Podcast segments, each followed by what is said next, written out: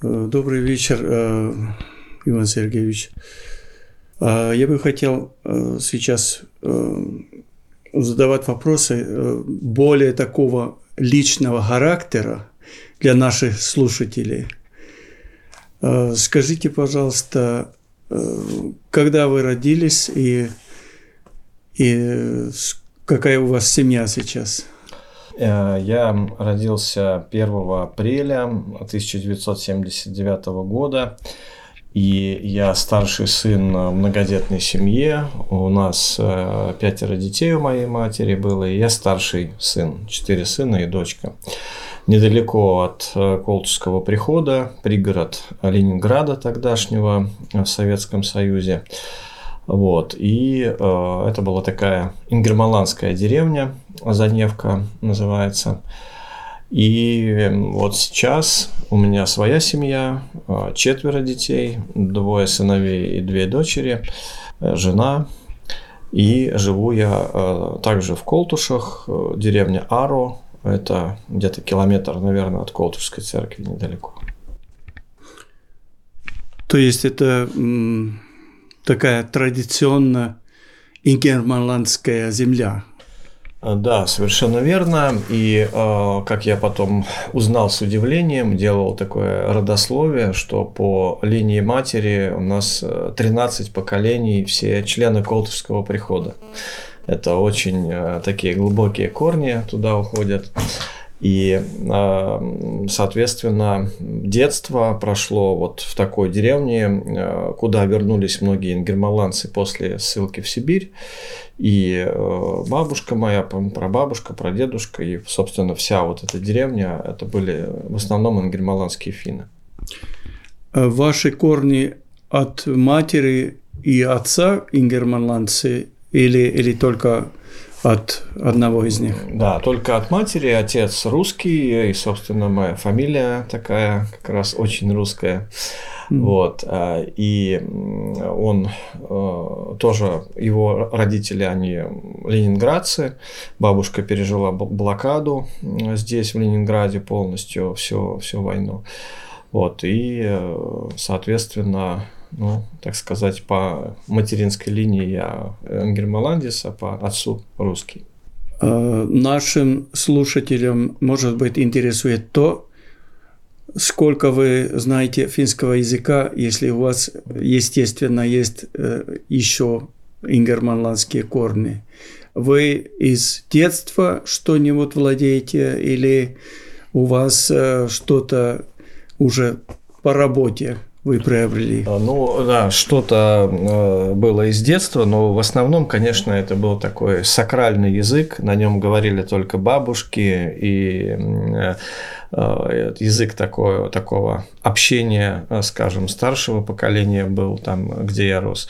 Но мы уже говорили полностью на русском языке, и такой контекст, собственно, был он абсолютно русскоязычный. Вот, поэтому в детстве я с детства некоторые слова, выражения вот как бы помню, но потом уже, когда я пришел в церковь э, после армии, в основном я так стал больше погружаться в, это, в, в язык. И сейчас в основном, да, то есть то, что такое общение э, минимальное по поводу служения, и это не с самого детства, можно сказать. Вы сказали, что вы э, после армии вошли в церковь. А как понять, э, вы тогда уже служение или просто вы, вы были как прихожан?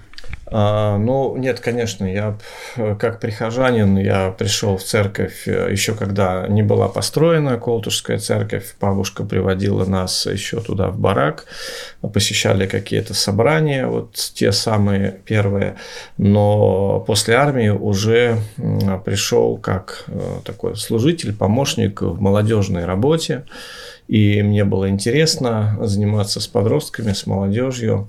И я стал э, добровольно помогать в детско-юношеском нашем комитете и также в Колтушской общине. Я так понял, что не очень многие могут получить зарплату от, от церкви. В то время, когда вы занимались с молодежью, у вас была какая-то светская работа? Да, э, конечно, я не сразу получил э, призвание в церковь и пошел на работу. То есть достаточно долго это было так на волонтерских началах, то есть свободное время по выходным э, мы ездили в какие-то поездки на Урал, в другие приходы какие-то. Но это, это было такое, такое волонтерское служение. И чем вы занимались тогда вот профессионально? Но э, поскольку рос я в 90-е годы, и время было такое довольно интересное, сложное, и многодетная семья, то у меня очень много было всяких разных работ, э, начиная, ну, наверное, с 12 лет э, буквально я всегда где-то работал, это были разные и настройки, вот, э, с такое подмастерьем, можно сказать, и потом уже строителем полноценным, и продавцом в разных магазинах, и охранником, и э, так далее. То есть очень-очень много было разных таких небольших подработок. Вот, но перед, непосредственно перед тем, как э, прийти в церковь, я работал в порту петербургском у нас э, таким механизатором на разных те, разные техники. Вот такая была достаточно хорошая работа, интересная, высокооплачиваемая. И, э, в принципе, на жизнь хватало. Это было. Что вас э, составил или привлек э, другую работу, если у вас была уже карьера и карьерный рост в порту, почему вы оставили эту работу? Ну, э, такой, конечно, интересный момент. И, в принципе, я э, не собирался этого делать, но так Господь э, повел, что пастор наш, он э, уехал в Финляндию, переехал, и Э, я уже так достаточно активно начинал служение, служил как катехет в Колтушах и проводил там конфирмационные занятия, э, то вот в тот момент э, приход ну, дал мне такое призвание, и поначалу я подумал и, и начал это служение как вот такое тоже, опять же, дополнительное. То есть я работал и там, и там. А, но в конце концов стал перед выбором, что нужно было оставлять ту работу, потому что приход большой, огромное количество людей, богослужений, и было очень тяжело, потому что я работал, у меня был сменный график, ночную смену, и после ночной смены богослужение, первое, потом второе, потом опять ночную смену нужно было ехать, и это было просто физически очень тяжело. Вот. И э, действительно э, такой, такой был призыв. Я начал советоваться с разными прихожанами. И я помню, что такой ключевой момент был, когда один очень для меня духовный э, авторитет, человек, который мне проповедовал когда-то у нас в Колтушах, такой очень духовно крепкий брат, я тоже ему говорю, что вот я чувствую, что есть такое призвание, Господь меня призывает, надо бросать работу эту высокооплачиваемую, идти в церковь, зарплата маленькая.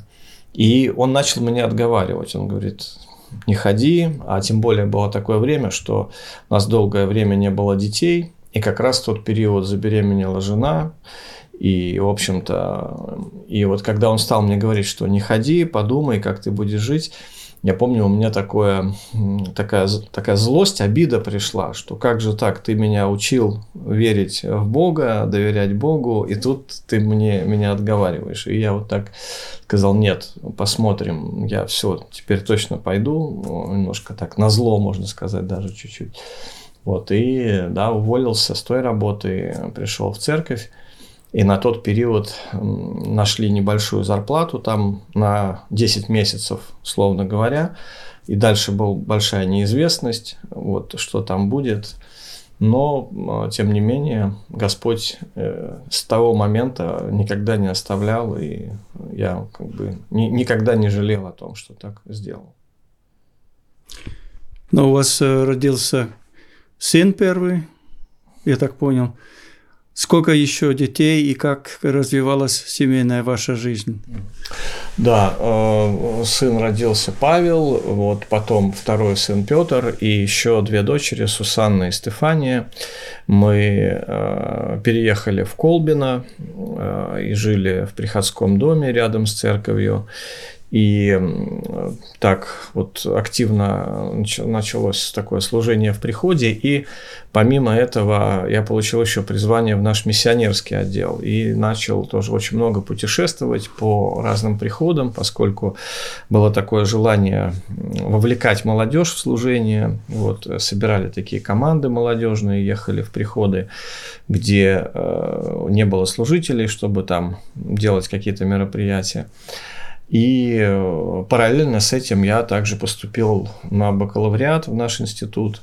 Вот, и тоже было такое очень время непростое, что днем за партой, вечером церковные мероприятия, утром какие-то следующие мероприятия. И помню, были такие моменты, что и мы там, я и закупать ездил продукты для, для какого-то мероприятия церковного, в общем-то, в три часа ночи где-то в магазин приезжаешь, иногда в сокристии прямо там спал утром встаешь, уже следующий какой-то семинар или что-то, очень такая насыщенная жизнь была интересная.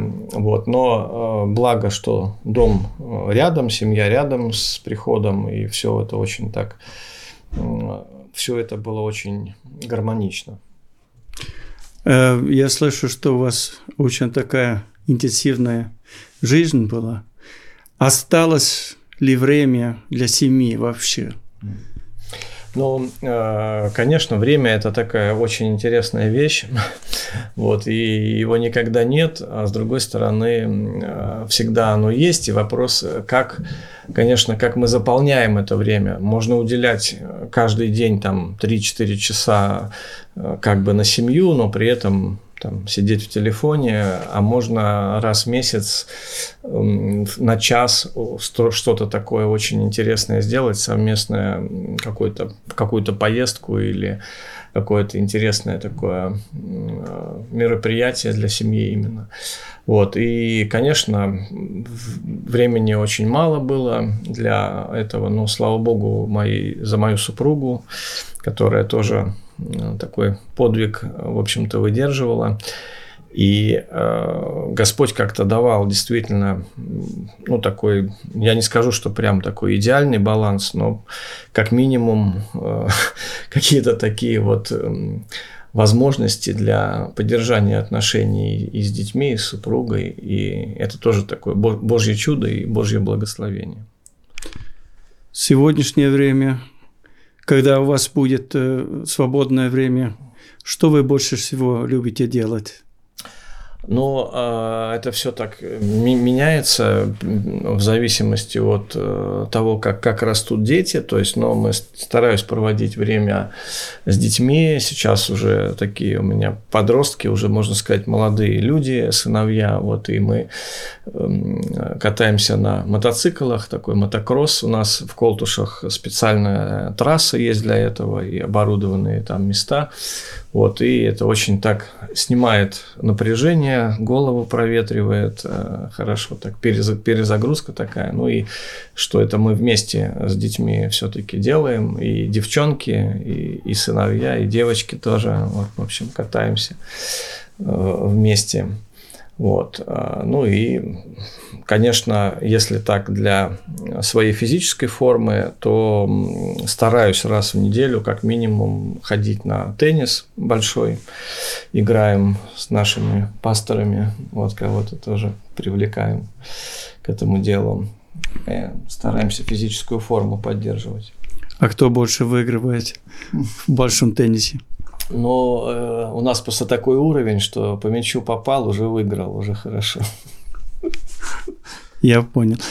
А, на, на улице вы, выходите, чем, э, чем-нибудь еще другим заниматься, чем, чем мотоциклами? Ну, э, вообще, конечно, я люблю очень э, такие, такие вещи, как э, рыбалка, и очень-очень сильно увлекался этим, посвящал время раньше. Но сейчас, конечно, все меньше и меньше, но, тем не менее, вот рыбалка, куда-то в лес за ягодами, за грибами, стараемся, ну, вот в общении с природой, и это всегда такое, такое молитвенное состояние, вот когда на э, природе идешь в тишине в лесу или где-то на воде, молишься, размышляешь, и тоже, мне кажется, это очень хорошо для личной и духовной жизни такие э, периоды. У финнов есть такая поговорка иногда, что пусть лес будет мою церковью. Угу. И э, какие у вас э, такие духовные или, или общечеловеческие чувства, когда вы выходите на природу? Либо один, либо, э, ну, я так понял, что лучше с семьей э, выходить. Ну да, с семьей, но все-таки у меня есть еще и такая, э, скажем, да, молитвенная традиция. Есть э, в Колтушах э, специальное такое место, у меня такой специальный холм, у нас очень красивые холмы, и я стараюсь выбираться для такой молитвы, уединенной там и прекрасный открывается вид и, и на город с одной стороны, и с другой стороны церковь видна. Вот там такое особенное место, где ты э, чувствуешь, так скажем, Божье присутствие именно на, на природе. Поэтому это вот такое молитвенное э, состояние особенное. Вы сказали про молитвы. Какова сейчас э, для вас Э, как семья или как лично э, молитвенные темы, такие, может быть, не слишком детальные, но такие темы, за которых наши слушатели могли бы молиться. Но э, мы э, молимся каждое утро семьей. У нас такая традиция, что мы перед завтраком собираемся и читаем отрывок из э, Евангелия. Сейчас вот новый перевод современный, и читаем особенно какие-то места открываются по-особенному. И молимся, конечно, всегда это молитва за церковь, за наши все приходы молитва за мир сейчас это самое актуальное. Каждый день мы просим Господа об этом. И, э, конечно, молитва о единстве церкви – это очень важный такой вопрос сейчас, когда есть разделение в обществе, в сердцах людей. Вот, э, молимся об этом единстве церкви и о том, конечно, чтобы Э, церковь и верующие люди, они видели это время, что это время сейчас, время посещения, время проповедовать, э, потому что люди в смятении, в страхе, вот в этой неуверенности, и как раз э, не пропустить это время, чтобы приводить, призывать людей к Богу. Сейчас большинство из, из церкви Ингрии уже большинство э, приходах говорят по-русски, но корни э, у вас все равно ингерманландские. Как вы сейчас сказали бы, что вы сказали бы финнам э, в этой ситуации? Каково должно быть сейчас или может быть отношение с, с церковью на уровне индивидуальных людей и еще, может быть, на, на уровне приходов, не, не войдем туда на, на самый высокий уровень. Но э, здесь эти отношения, мы, нельзя так говорить, какие они должны быть. Они э, просто есть, потому что эти связи, они настолько тесные, что э, много тысяч наших прихожан живут в Финляндии. Вот, э, они приезжают. Это, это, можно сказать, да, вот семьи, которые, часть которых живет в России, часть которых живет в Финляндии. И исторические связи, ну, безусловно, они очень-очень э, сильные и глубокие. Но сегодня, конечно, мне кажется, как в России, которая страна э, многих культур, многих языков, и у нас есть приходы и в Бурятии, где там никто не говорит да, про финский язык вообще, не может быть и не знает даже. И в Центральной России, в разных республиках, вот у нас 9 э, языков таких, на которых читается слово литургия, помимо финского. Да и в Финляндии, мне кажется, что в современной ситуации, когда такая сильная миграция, приезжают из других стран люди, вот, э, все-таки на первое место ну, должно выходить это Евангелие и наше единство во Христе. То есть это, это основное. Если будет это, то ну, все остальное действительно будет прикладываться, все разделения, они будут преодолеваться, если мы все-таки будем помнить э, прежде всего о нашем небесном гражданстве и национальности. Ну, там у нас э, и у вас, и у нас одно гражданство, я так понял. Но на таком, э, э, может быть, таком уровне, как дружба, губернатор Ленинградской области нам сказал, что не бросайте, не бросайте дружбы, это потом еще годятся, вот этой дружбы и контакты. Многие церкви сейчас, несмотря на что, хотят э, продолжать дружбу. А заключить новые дружественные связи, э, как вы, э, как вы советуете сейчас финнам делать? А, ну, конечно, и мне кажется, что это особенно важно делать именно сейчас, а, потому что это будет как раз ну, такой своеобразной проповедью, свидетельством этому миру, что мы выше политики, мы выше каких-то человеческих разделений, и у нас э, много новых приходов, особенно э, на юге, в южном пробстве, и в других местах, например, там в Калининграде, э, которые хотели бы наладить отношения с э, финскими приходами, может быть, с приходами в других странах. Поэтому мы ожидаем и приглашаем всех с радостью, все, все приходы и прихожан, тех, кто хочет наладить эти связи. Добро пожаловать.